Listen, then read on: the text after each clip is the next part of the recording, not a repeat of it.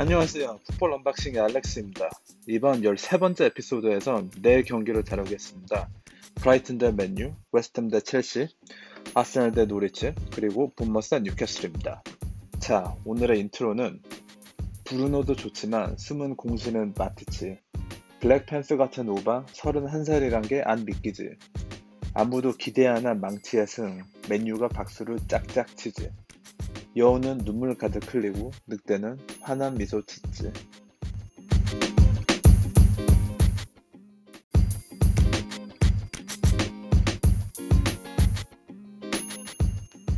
맨유가 프리미어리그 출범 이후 브라이튼의 경기장 아멕스 스테디움에서 처음으로 승을 올렸습니다.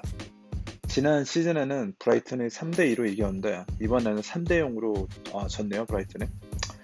브라이튼에겐 이번 시즌 홈 경기에선 가장 큰 패배입니다. 워낙 맨유가 lockdown 이후 어, 좋은 모습을 보여주고 있어서 이 상승세를 이 경기에서도 이어갈 것을 예상했습니다.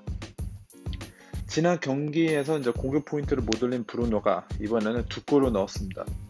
사실 해트릭도 할 수 있었어요. 첫 번째 골이 들어가기 전에 이제 포스트를 한번 맞췄거든요. 특히 이제 브루노의 두 번째 골은 올 시즌 가장 멋있었던 카운터 공격이었던 것 같습니다. 마티치가 이제 맨유 진영에서 half volley로 왼쪽 윙에 뛰고 있었던 그린우드에게 패스를 길게 주고 진짜 멋진 패스였어요. 이게 이게 마티치가 이런 걸 할 줄 알았다니 그리고 그걸 이제 그린우드가 받고 앞으로 달린 다음 페널티 박스 바로 앞에서 이제 오른쪽에 있는 페르난데스에게 높은 로빙 패스를 보냈죠. 이 패스도 기가 막혔습니다. 강도를 딱 맞춰서 너무 약하지도 않지만 너무 세지도 않은 이게 박스 안에 있던 브라이튼 수비수 두 명을 넘기고 페르난데스에게 딱 떨어졌죠. 페르난데스는 이걸 아 볼이 떨어지기 전에 어 피치를 이제 닿기 전에 발리로 슛을 쏴서 골문을 확 가렸습니다. 수비 진영에서 이제 강하게 브라이튼을 프레싱하고 공을 뺏은 다음 빨리 공격으로 변하는 이 움직임. 맨유 팬으로서 이제 예전의 모습으로 어, 돌아오고 있다는 걸 확실히 좀 보여주고 있던 순간이었습니다. 날이 갈수록 술체의 위상이 올라가기도 하네요. 임시 코치직에서 이제 정식 코치로 임명되었을 때 그때부터 좀 성적이 떨어지자 사람들이 아니 왜 도대체 정식 코치로 지금 임명하냐라고 운영진에게 엄청 비판을 했죠. 뭐 정확히 말하자면 에드 우드워드에게. 근데 이제 여름에 솔세르를 자르지 않고 시즌이 시작했음에 한 후 이제 결과가 그렇게 좋지 않았음에도 계속 솔세르를 어, 데리고 있었고 이제 그 운영진은 솔세르가 생각하는 맨유의 미래, 즉 젊은 선수들을 주축으로 팀을 만들어 나가는 비전 이것에 동의하고 지지한 것에 대해 어느 정도 운영진에게 칭찬은 해줘야 할 것 같습니다. 전 아직도 이제 맨유가 sporting director가 필요하다고 생각을 합니다만 최근에 데려온 완비사카, 맥과이어, 페르난데스 다 성공적이긴 했어요. 어 그래서 네, 하여튼 뭐 그래도 이제 sporting director를 꼭 뽑아야 될 거 하긴 하지만 뭐 하여튼 이 상황을 좀 지켜봐야 할 것 같습니다. 여기에 이제 여름에 산초 영입에 성공을 한다면 이건 뭐 맨유 부회장 에드워드의 명성에 확 바뀔 수도 있죠. 포그바도 이번 게임에서 이제 좋은 모습을 보여줬습니다. 전과 달리 이제 프레싱도 강하게 하고 너무 자기만 생각하는 그런 이기주의적인 모습도 안 보이고 진짜 팀을 위해서 뛴 것 같았어요. 마치 프랑스 대표팀에서 이제 뛰었을 때처럼. 그리고 페르나데스와의 합이 지금까지는 너무 잘 맞았습니다. 서로의 뭐 플레이가 엉키거나 하면 어쩔까 하는 걱정도 했는데 지금까지는 서로 협력하는 모습을 보이고 무엇보다 이제 서로 즐기고 있는 것 같아요. 그게 이제 경기를 보는 사람한테 느껴집니다. 하지만 이 둘 외에 어, 또 되게 아주 중요한 역할을 한 메뉴 선수가 또 있는데 그건 바로 31살의 네마니아 마티치입니다. 마티치에 대한 칭찬을 되게 오랜만에 그 하는 것 같아요. 토트넘전에서 이제 교체로 들어와 좋은 모습을 보여준 것을 이제 계기로 이제 슬슬 다시 슬슬 스타팅 멤버로 발탁이 됐죠. 수비형 수비형 미드로서 상대방의 공격을 잘 끊고 폭바가 공격에 더 가담할 수 있도록 도와줬죠.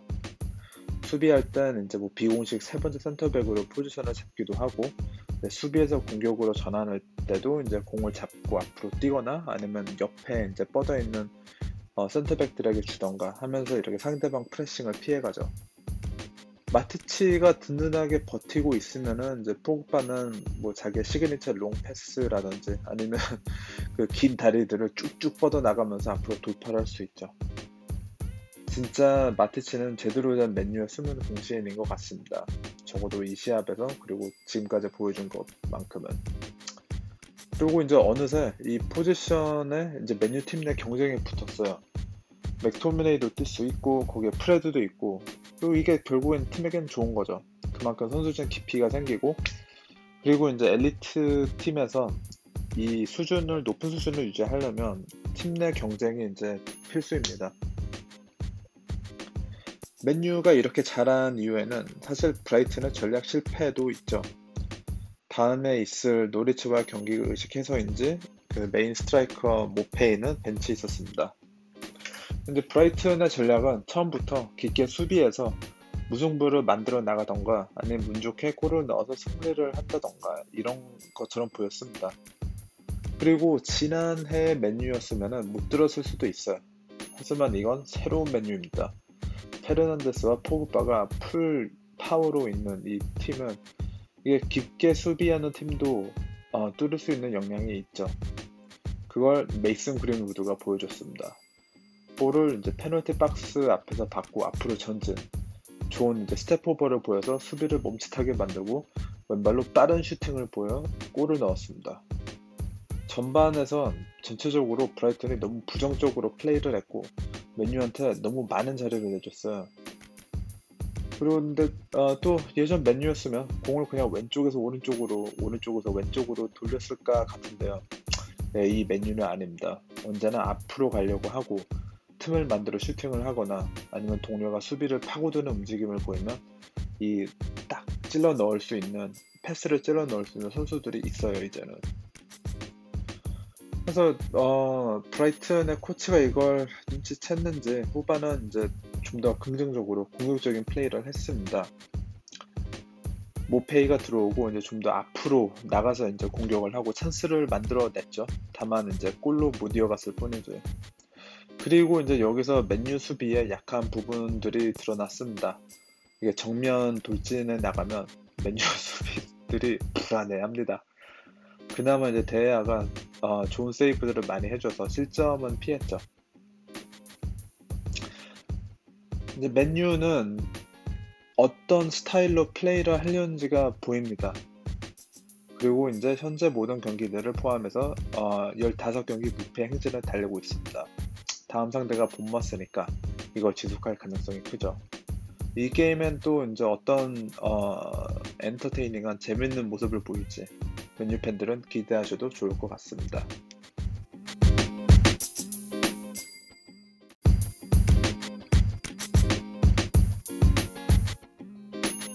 자, 그럼 웨스트햄 첼시 시합으로 넘어가겠습니다. 결과는 웨스트햄의 3대 2였습니다.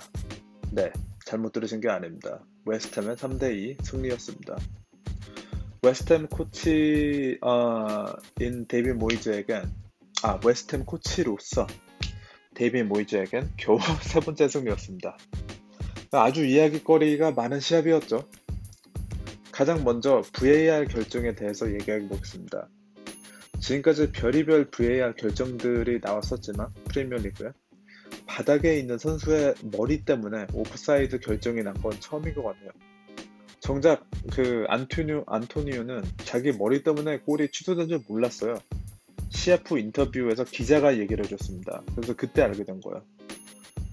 또 이제 결정 사유도 그렇지만 그 또 하나의 문제는 VAR이 결정을 냈는데 엄청 오래 걸렸다는 겁니다. 한 3분에서 4분 정도 걸린 것 같은데 경기 내에서 3, 4분 기다리는 건 되게 긴 시간이거든요.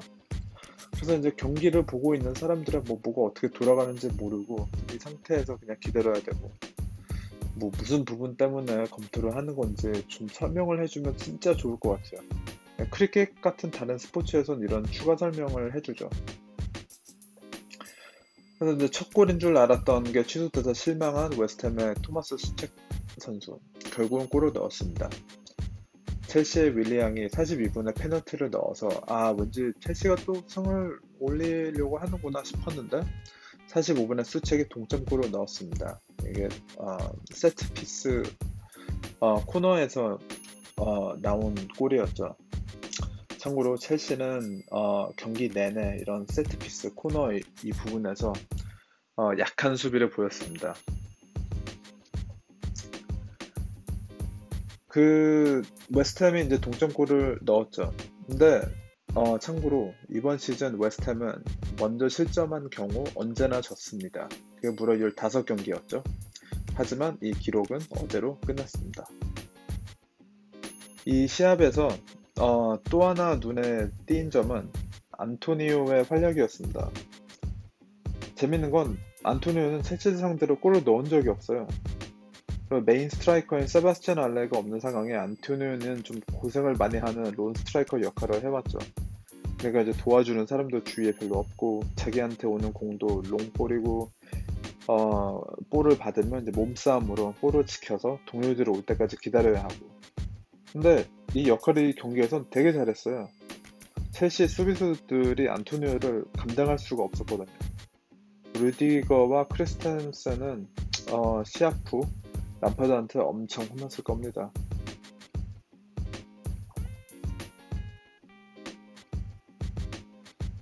근데 안토니오에게 볼 배급이 잘 된 이유에는 첼시의 수비 문제도 좀 있었습니다. 볼 점유율을 기반으로 플레이하는 첼시는 볼을 빼앗기면 수비로 전환하는데 어려움을 보였죠.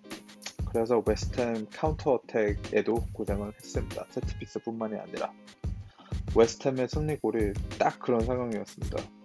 안토니오가 앞에서 어, 뛰는 야몰렌코에게 패스를 못하도록 첼시가 어떻게든 차단을 했어야 됐죠. 근데 이걸 허용하고 결국 어, 야몰렌코는 루디거를 상대로 페널티 박스 안에서 쉽게, 쉽게 틈을 만들고 슛을 때려 넣었죠. 야몰 아니 루디거는 야몰렌코가 이제 계속 코너 쪽으로 반대쪽으로 가도록 계속 이렇게 밀어붙였어야 되는데 이렇게 틈을 허용하고 마네요.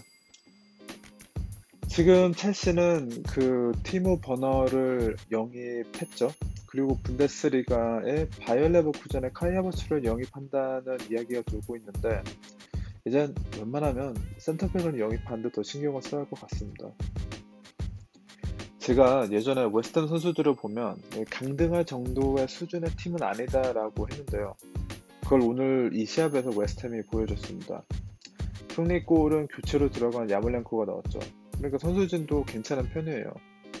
1월에 영입한 제로데 보엔도 좋은 선수입니다. 볼 컨트롤 도 좋고 빠르고 배급도 잘하고 어 아참 68분에 란지니가 나가고 교체 선수가 들어왔는데 다름 아닌 잭 윌셔였습니다. 마지막 나온 게 지난해 10월이었죠?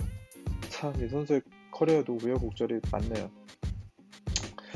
여하튼 웨스트햄은 이제 30점으로 16위에 있습니다. 이 승리를 계기로 강등 모면을 이룰 수도 있을 것 같네요. 이제 다음 선수들이 어, 상대들이 뉴캐슬, 번리, 노리치인 만큼 첼시는 아직 4위에 있으나 54점으로 5위인 맨유와 2점 차입니다. 전체적으로 봤을 땐 맨유의 다음 상대들이 좀 더 쉬워서 네, 4위 확정은 시즌 마지막 경기까지 갈 것 같습니다. 이 경기에 첼시의 패배는 누구보다 맨유와 울버햄튼 팬들이 반겼을 겁니다.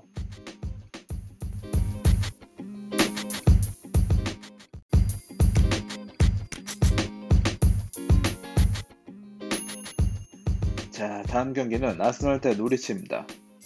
아스날의 승을 저는 예상은 했지만 4대 0으로 대승을 할 줄은 사실 생각도 못했습니다. 지난 게임에서 눈에 띄게 활약한 노리치 골키퍼 팀 크룰이 이번 시합에선 악몽에서 나올 법한 실수를 했는데요. 박스 안에서 볼을 갖고 있었는데 pressing하는 오바메양을 드리블로 피하려다가 볼을 빼앗기고 오바메양은 빈 골문에 볼을 넣었죠. 4분 후에 이제 두 번째 골이 나왔습니다. 이번엔 오바마양이 어시를 했죠. 그리고 오바마양 본인은 67분에 자기의 두 번째 골을 넣었고요. 뭐 이 시합의 주인공은 오바마양이었습니다. 이 경기에서 이 선수는 새로운 구단 기록, 을 세웠는데 이거 어떻게 설명하냐 50 리그 어, 골을 최단의 경기 수에 이뤘다입니다. 이걸 이제 어, 79 경기 만에 달성을 했습니다. 이 50 리그 골을. 이 전에 기록을 세웠던 선수는 아스날 레전드 앙리입니다. 참고로 아스날이 아니라 이제 전체 리그 내에서 이 기록을 세운 선수는 맨유의 앤디 콜입니다. 2위는 이제 앨런 시어러고요. 앨런 시어러는 팀의 페너틀 키커라는 점을 감안했을 때 또 앤디 콜은 아니고 그런 만큼 앤디 콜의 업적이 대단한 것 같아요. 다시 오바마형으로 돌아가자면 지금 이 선수의 행보에 대해 많은 이야기들이 있습니다. 계약이 1년밖에 안 남았어요. 아스날은 도대체 왜 이런 책임까지 어, 오도록 맨날 그러나요? 램지도 결국엔 프리에이전트로 잃더니 오바메양도 어쩌면 프리로 떠날 수도 있네요. 아스날 입장에서 이제 잡고 싶겠지만 오바메양 입장에선 그냥 가만히 있는 게 가장 좋을 것 같아요. 아르테타하고 이제 한 시즌을 더 하고 팀이 가는 방향이 맞으면 뭐 계약 연장을 할 수도 있고 아니다 싶으면 이제 내년 시즌 후에 바로 떠날 수 있죠. 특히 어, 이번 이적 시장은 코로나 때문에 많은 구단들이 재정 문제를 겪고 있기 때문에 어, 그래서 이번 이적 시즌에 떠날 필요는 딱히 없는 것 같습니다. 그리고 이게 애매한 게 오바마형이 아직도 잘 뛰고는 있지만 나이가 31살이어서 과연 뭐 어떤 구단들이 사고 싶어 할지도 좀 아, 의문이네요. 이제 아스날은 46점으로 8위에 있습니다.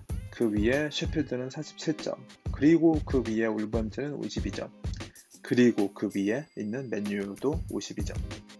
지금 3위에서 10위의 경쟁이 장난이 아닙니다. 약간의 방심으로 확 떨어질 수가 있어요.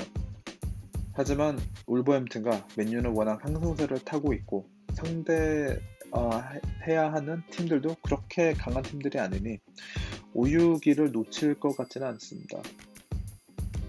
자, 에버튼 레스터 경기로 바로 넘어가겠습니다.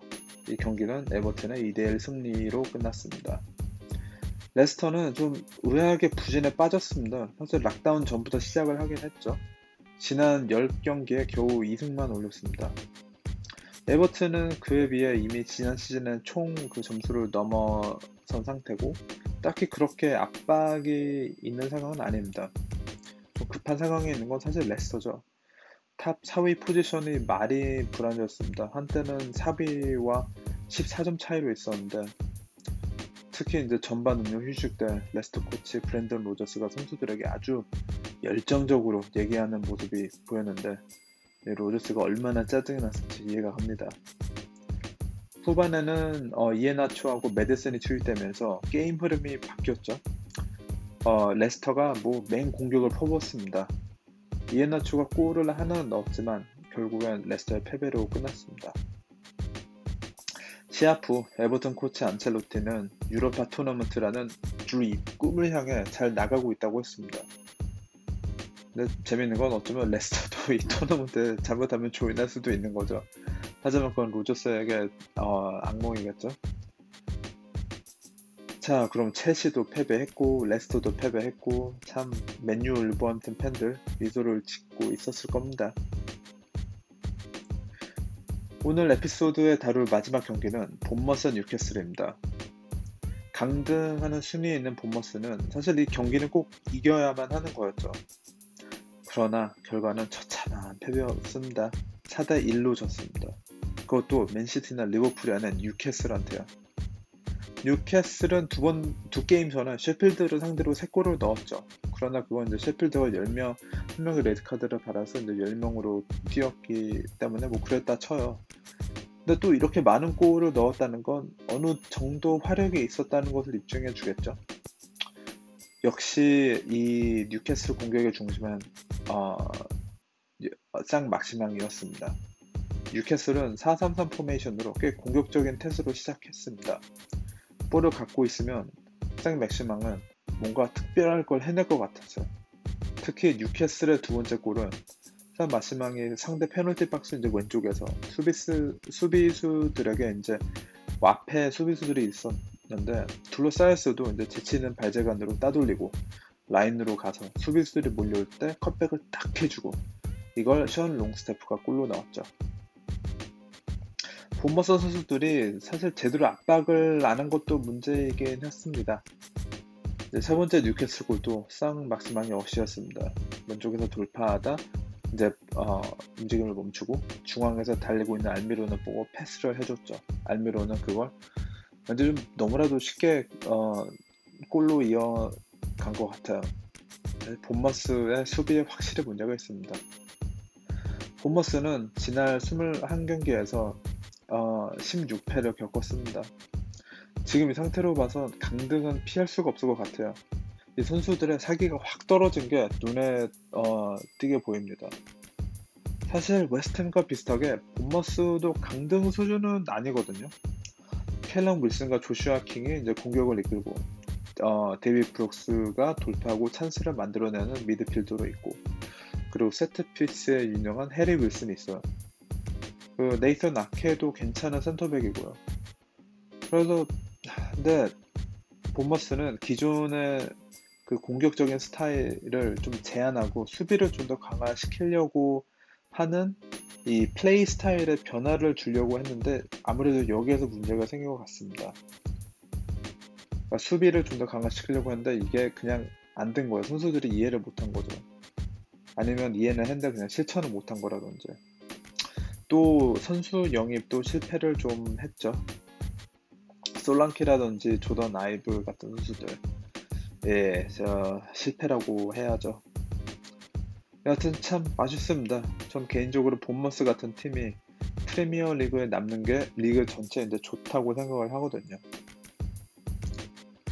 자, 그럼 오늘 에피소드는 여기서 마치겠습니다. 이번 주에 있었던 다른 경기들은 다음 에피소드에서 어, 다루도록 하겠습니다. 특히 맨시티 리버풀 경기가 좀 재밌는 결과가 나왔죠. 풋볼 언박싱 에피소드 13 감사합니다.